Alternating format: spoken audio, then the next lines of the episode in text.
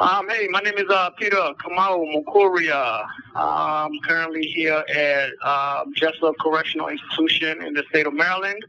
Um, even though I am serving zero time for the state of Maryland, I am here through interstate compact transfer, serving time for Virginia, not Maryland. But anyway, um, December 16th, uh, my mom, and, my mom and my little niece had a scheduled visit, um, which we all can wait for.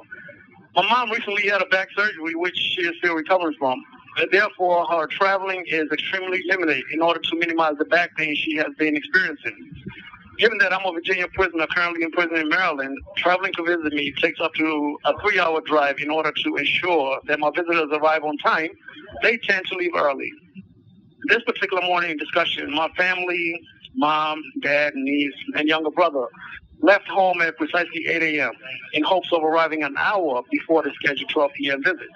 On their way, they encountered three different car accidents and the hectic DC traffic, which greatly slowed down the drive. At 10:30 a.m., my mom had the presence of mind to call the Jessup Correctional Institution and inform them of the accidents and traffic and to notify them that as a result, they would be arriving late. The person whom my mom spoke to told her that he understands and because she called and because she called to notify them of the circumstance, they will be fine to enter the prison upon their arrival. Assuming that all is well, they continued the journey and arrived at the prison at 12.45 p.m. 45 minutes late. Excited to have finally arrived, my mom and niece exited the vehicle and made their way to the prison as my dad and younger brother waited in the car. As my mother presented her identification in order to be processed, she was informed that due to her late arrival, the visit was canceled.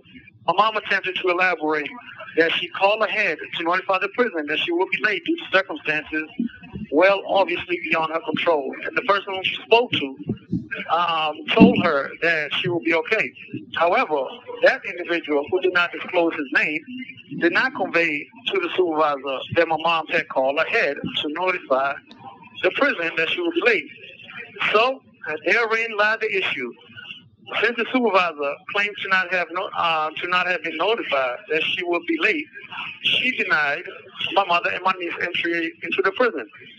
My mother, who was already experiencing excruciating back pain from having to sit up for hours, pleaded with the supervisor to allow her and my niece to see me. Even my six-year-old niece was pleading with them to see her uncle, but to no avail claiming falsely that this was not the first time she had been late, which was actually her first time being late. But they confused her with my sister, who had previously arrived late due to having to travel from out of state and encountered accidents in traffic, which was the cause of her late arrival. Standing there grounds that she wouldn't see me, my mom asked to speak to the shift lieutenant. Lieutenant Addison came out of the prison to speak to my mom on the parking lot. My mom yet once again explained the entire situation. Lieutenant Addison listened and responded to her that her captain, Captain Smith, had made the decision to deny her visit. Otherwise, had it been up to her, she would try to assist. But given that her captain made the decision, she had to abide by the chain of command because she didn't want to get in trouble, because she's lower rank uh, from a captain and she didn't want to override the decision.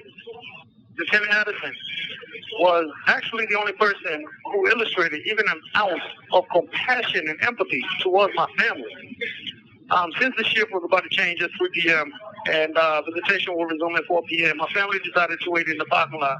As they were waiting, my niece was actually looking out of the car window, um, guessing who the supervisor of the second shift was. Each time she saw a guard walk towards the building, she yelled at my mom saying, show, show, which is my tribal language for grandma. There's the supervisor. At 4 p.m., as the visitation resumed, my mom grabbed her walking stick, and her and my niece walked towards the building, hoping that they would be allowed in. Once again, they were denied entry. These commentaries are recorded by Prison Radio.